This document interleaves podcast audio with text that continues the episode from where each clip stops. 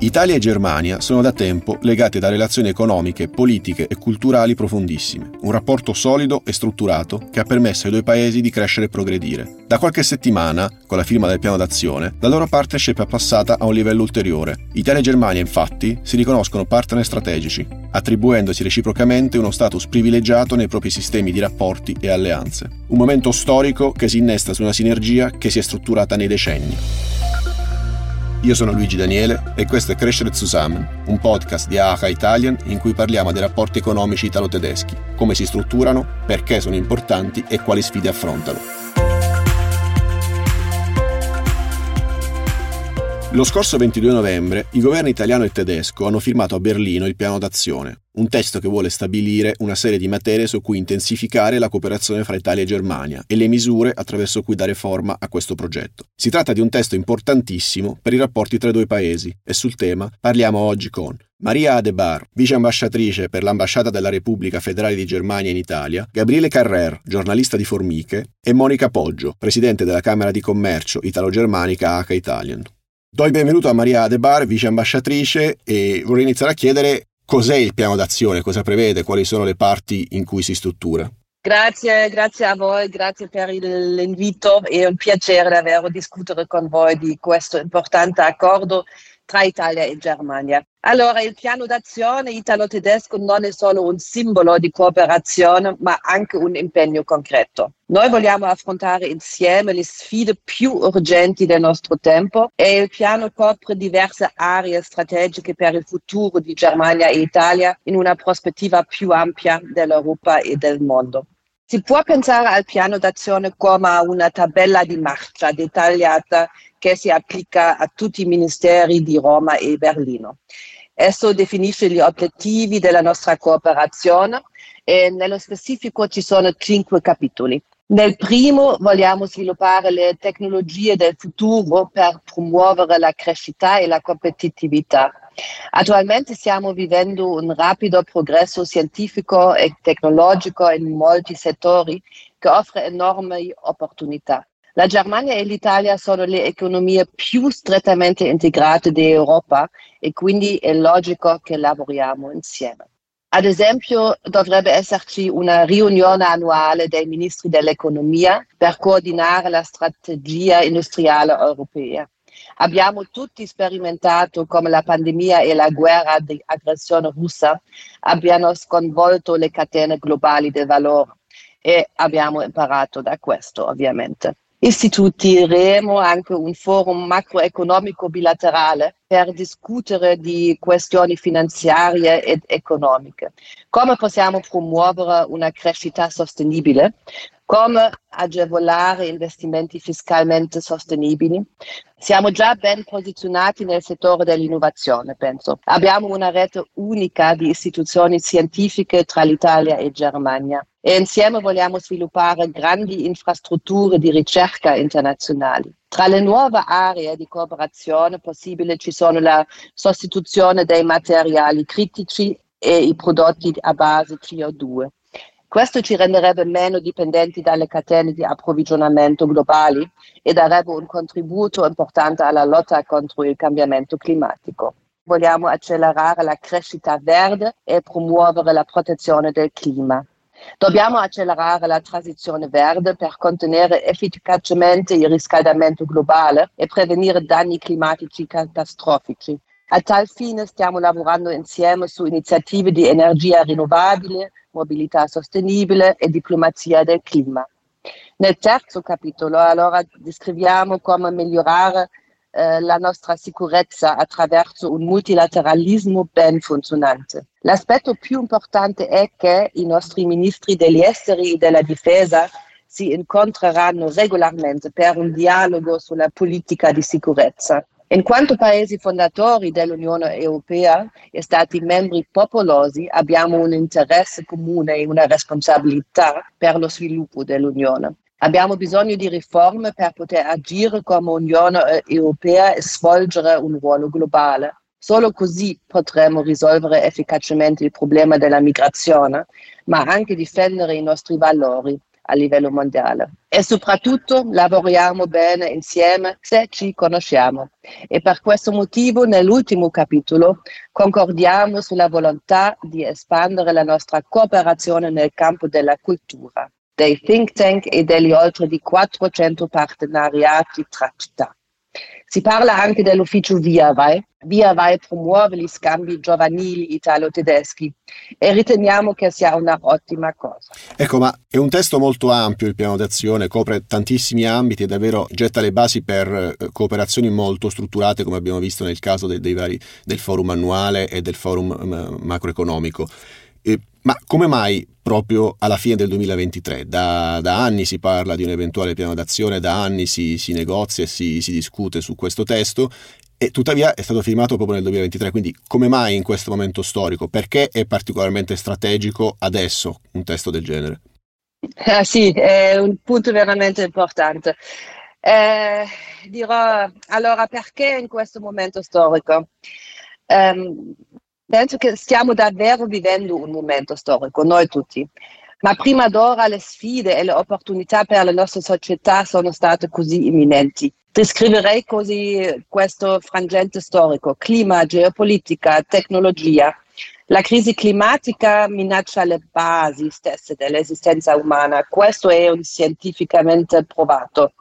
È anche provato che possiamo fermare il cambiamento climatico, ma dobbiamo agire subito. La guerra di aggressione russa rappresenta una svolta epocale e una minaccia per l'ordine e di pace europeo. E anche l'ascesa della Cina costituisce una sfida fondamentale e tuttavia l'Europa ha già dimostrato di non poter essere ricattata. Possiamo difendere la pace, la democrazia e il libero scambio. L'incognita più grande di tutte è probabilmente lo sviluppo tecnologico, soprattutto l'intelligenza artificiale. Le macchine intelligenti possono aumentare la nostra prosperità, curare le malattie e creare un accesso universale, ma creano anche nuovi rischi. Criminalità, informatica, disinformazione, perdita di posti di lavoro. È compito della politica garantire che il progresso sia al servizio delle persone e non il contrario. Allora, queste sono le sfide che incontriamo tutti noi insieme. Per questo i due governi, tedesco e Italia, eh, di Germania e di Italia, hanno deciso di adesso veramente è il tempo di avere il piano d'azione italo-tedesco per eh, confrontare tutte queste sfide insieme i nostri due paesi. Grazie mille vice ambasciatrice, grazie per essere stata nostra ospite e per averci illustrato il, il piano d'azione. Eh, ecco, dopo aver visto cos'è e cosa prevede il piano d'azione, amplierei lo sguardo anche alle prospettive che il testo inaugura a livello europeo e in generale in materia di esteri. Do il benvenuto a Gabriele Carrer, giornalista di Formiche, e chiederei Gabriele, ma quali sono le prospettive concrete aperte dall'accordo firmato tra Italia e Germania? Ovviamente pensiamo subito al piano degli esteri, ma ci sono anche tutta una serie di misure economiche eh, previste nel piano che possono avere poi un effetto in tutto il quadro economico europeo e, e oltre. Ciao e grazie per l'invito. Hai assolutamente ragione, secondo me ci sono diversi piani da distinguere. Il primo piano è quello di un rafforzamento del motore italo-franco-tedesco e poi magari lo vedremo più avanti. Nello specifico il rafforzamento del, del motore italo-tedesco in questo caso. C'è un, una volontà che arriva più dalle istituzioni che dai governi, quindi che sopravvive, anzi è pensato per sopravvivere ai cambi di colore dei governi, ma anche ai colori diversi dei governi nello stesso periodo. Infatti non è un caso, credo che l'accordo sia stato firmato eh, da due governi, quello di Scholz eh, a Berlino e quello di Meloni a Roma, che hanno colori e posizioni su alcuni temi molto distanti. Proprio questo, secondo me, fotografa perfettamente la volontà di superare anche le, le divergenze possibili sul piano politico. Credo poi che per l'Italia ci sia un particolare interesse in, in, in questo e in altri accordi e trattati firmati. Eh, partirei per questo da un passo indietro, che è la decisione di non rinnovare il memorandum d'intesa sulla Belt and Road Initiative, la cosiddetta via della seta con la Cina. Eh, questo arriva al termine di un anno importante per alcune relazioni per il Paese, penso evidentemente all'elevazione dei rapporti con Giappone e India che sono stati elevati a partenariato strategico. Eh, di due anni fa è il Trattato del Quirinale con la Francia, recentissimo, è quello di cui stiamo parlando, e per un'Italia che si appresta a essere presidente del G7 nel 2024, questo lo potrei definire un rientro o quantomeno un rafforzamento della propria posizione in un ambito euroatlantico. Sappiamo che dopo le elezioni del 2018 c'è stato un, quello che potremmo definire uno scarrellamento un po' antisistema, non si sa bene se per trovare un, una sponda contro la euroburocrazia, per citare qualcuno, o per disimpegnarsi dal mondo atlantico, beh, eh, il Trattato del Quirinale, il, il, patto di, il piano di cui stiamo parlando e alcune mosse con un paese come il Giappone che è G7, un paese come l'India che è un partner che ormai viene definito like-minded, secondo me rappresentano perfettamente questo rafforzamento della postura tradizionale italiana in ambito euroatlantico. Tu hai iniziato la risposta alla domanda precedente parlando di motore italo-franco-tedesco e a questo punto mi fornisci un assist per, eh, per la domanda successiva. Effettivamente il piano d'azione completa in qualche modo una triade fra Italia, Germania e Francia con tutti questi paesi che hanno sottoscritto degli accordi o dei piani l'uno con l'altro in maniera individuale ma che poi in qualche modo costituiscono un sistema unico. Guarda, mi sembra un triangolo non equilatero, però è un triangolo. L'abbiamo visto in diverse sedi e su diversi temi. Eh, l'intelligenza artificiale è uno di questi, con l'Italia di nuovo che vuole farsi un po' guida anche del dialogo a livello europeo e G7 ed è stato annunciato la ministeriale a Torino per eh, G7 dell'anno prossimo.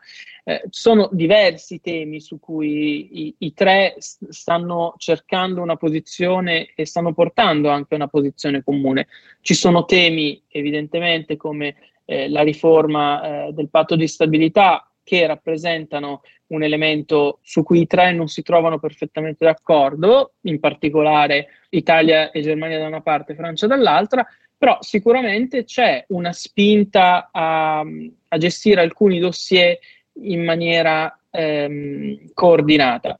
Dicevo che non è equilatero perché eh, evidentemente lo dicono le definizioni stesse degli accordi, abbiamo due trattati, quello che unisce Francia e Germania, il trattato di Aquisgrana e il trattato del Quirinale che unisce Italia e Francia, dall'altro abbiamo un piano d'azione che diciamo si pone a un livello diverso, per non dire inferiore, ma che comunque rende perfettamente l'idea della volontà di un coordinamento politico. Credo che in fin dei conti il triangolo si è chiuso, sarà anche agli equilibri politici che mh, si costituiranno, si rafforzeranno o meno, eh, dare piena attuazione e, e, portare sempre di più il, il, lato più corto a essere sempre più vicino ai due maggiori. Ecco, tu citavi appunto l'intensificarsi della cooperazione anche a livello europeo tra Italia, Francia e Germania. Secondo te si sta in qualche modo preparando uno scenario che va nella direzione di un'Europa a due velocità, come si diceva qualche anno fa? Il piano alimenta questa prospettiva? La risposta a questa domanda dipende molto dagli equilibri politici e soprattutto credo che non avremo una risposta a questa domanda eh, almeno fino alle elezioni europee di giugno e credo che l'avremo anche dopo in realtà. Eh, però evidentemente la risposta ha a che fare anche con i rapporti con gli altri paesi e, soprattutto con eh, i partiti degli altri paesi. Io credo che alcune pulsioni ehm, non le definirei anti-europeiste, ma quantomeno sovraniste o populiste, difficilmente possano andare d'accordo con questo tipo di progetto. Non fosse altro eh, per la ragione che un'Europa a due velocità non farebbe che alimentare certe spinte, certe pulsioni spinte pulsioni su cui spesso e volentieri i partiti italiani, nello specifico quelli al governo, in questo momento strizzano un pochino l'occhio e che comunque anche pensando alla Germania c'è una dinamica interna di eh, avanzata di partiti antisistemi, anti-Unione Europea, a cui evidentemente si deve far fronte trovando delle risposte. Eh, non so se la risposta risposta dell'Europa per velocità sia la risposta migliore nel medio e lungo periodo, che è quello che immagino l'Unione Europea continua a volersi dare. Grazie mille a Gabriele Carrer, giornalista di Formiche. E abbiamo iniziato questo podcast parlando dei rapporti solidi e strutturali tra Italia e Germania e, e, quindi non posso che chiamare a intervenire Monica Poggio, presidente della Camera di Commercio Italo-Germanica, a cui do il benvenuto e chiederei innanzitutto di spiegarci un po' qual è lo stato attuale dei rapporti fra Italia e Germania? Lo stato direi è assolutamente presenta un quadro sano di relazioni consolidate, storicamente consolidate e strutturalmente consolidate. E vorrei dare qualche dato a supporto di queste affermazioni. Intanto premettere che l'interscambio commerciale tra Italia e Germania è forte è forte perché, oltre che essere uno interscambio consolidato e storico, come dicevamo, viene da anni di crescita. Ha superato in diversi anni, negli ultimi anni, proprio i, i massimi storici. Qualche numero, nel 2022 l'interscambio ha raggiunto la cifra record di 168,5 miliardi di euro in parte sicuramente è stato dovuto a un fenomeno inflattivo, ma se si guardano anche i volumi dei vari comparti si vede che in alcuni casi invece è stata crescita a volume. Eh, questa crescita arriva dopo anni di crescita, do solo un dato pre-Covid, prima del Covid l'interscambio era circa sui 127 miliardi, mi sembra, vado a memoria, eh, considerando la flessione inevitabile che c'è stata durante il Covid, tornare su un valore così alto di più di 168 miliardi significa una crescita di più del 30% che dimostra che non c'è stato solo un rimbalzo post pandemia, post ovviamente dati di lockdown, ma eh, è una crescita che ha dei fondamenti strutturali. Veniamo al 2023 perché sappiamo che il 2023 viene osservato da vicino, visto l'andamento complessivo dell'economia nei vari paesi europei, soprattutto noi ad oggi non vediamo peggioramenti, quindi i dati del primo semestre sembrano in linea con quelli dell'anno precedente. Quindi pur all'interno di un quadro di recessione e inflazione che interessa soprattutto la Germania, i segnali e i dati dello scambio economico rimangono forti e confortanti. È chiaro che la recessione tedesca c'è, e preoccupa. La maggior parte delle aziende associate a Camera a cui regolarmente eh, chiediamo di darci delle indicazioni su, su, temi vari, la maggior parte di loro oggi teme un calo della domanda nei prossimi mesi e un'azienda su quattro paventa un peggioramento della propria condizione partendo però da una situazione che in questo momento è molto positiva, ma in ogni caso non vede una progressione altrettanto positiva. Quindi credo che ci voglia da una parte naturalmente realismo e oggettività rispetto agli elementi più negativi che vediamo nella fase attuale, nell'attuale congiuntura. Dall'altra parte però bisogna partire da una consapevolezza forte che gli scambi sono consolidati, sono strutturali e strutturati, quindi credo sia lecito aspettarsi una ripresa solida in futura, tanto più se ci saranno alcuni interventi in grado di tutelare il sistema produttivo e di coordinare la crescita dei due paesi.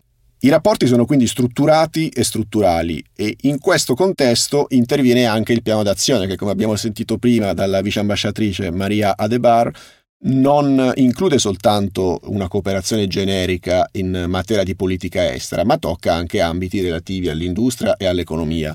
Perché il piano è importante quindi anche su un livello economico, industriale e, e, produttivo? Abbiamo visto che le reazioni del mondo produttivo alla firma del piano sono state globalmente positive, quindi in che modo il piano diventa veramente un documento strategico anche su questo fronte? Beh, partirei da, dalla definizione stessa, è un piano d'azione. Quindi secondo me già il senso ci porta a capire che si va oltre una semplice protocollo d'intesa, è un piano d'azione che si declina, come abbiamo sentito illustrare dalla vice ministra, in azioni concrete che verranno attuate. È importante sul piano economico perché Italia e Germania con questo piano si riconoscono partner strategici, vanno oltre l'intesa in, magnet- in altre materie come per esempio gli esteri o in, ma- in ambito diplomatico e prevedono di intensificare la loro coordinazione in materia economica e produttiva, introducendo anche forme stabili, strutturate di confronto e dialogo sul tema.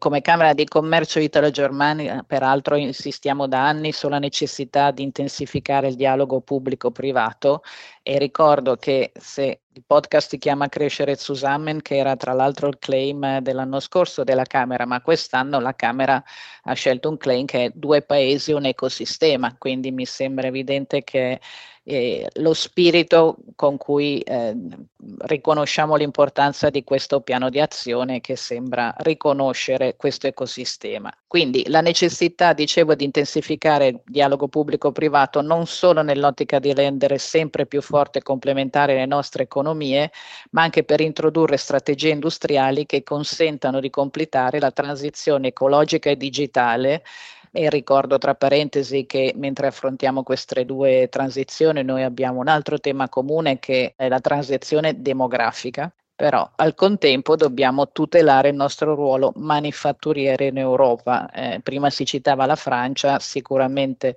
no, Italia, F- Germania e Francia fanno più del 50% del, del PIL europeo, quindi siamo assolutamente riferimenti strategici. A questo punto, quindi, passando a un'analisi più dettagliata del piano, senza ripercorrere quanto ha già raccontato la Vice Ministra, eh, siamo molto felici di vedere che nel piano si afferma di voler intensificare il dialogo pubblico-privato attraverso scambi politici anche con il coinvolgimento appunto del settore privato l'idea di istituire un forum macroeconomico bilaterale per discutere di questioni finanziarie ed economiche, compresi temi come la crescita sostenibile, per esempio, o il rafforzamento dell'unione economica e monetaria, o lo scambio di best practice sul PNRR, sicuramente dà molta concretezza a questo dialogo.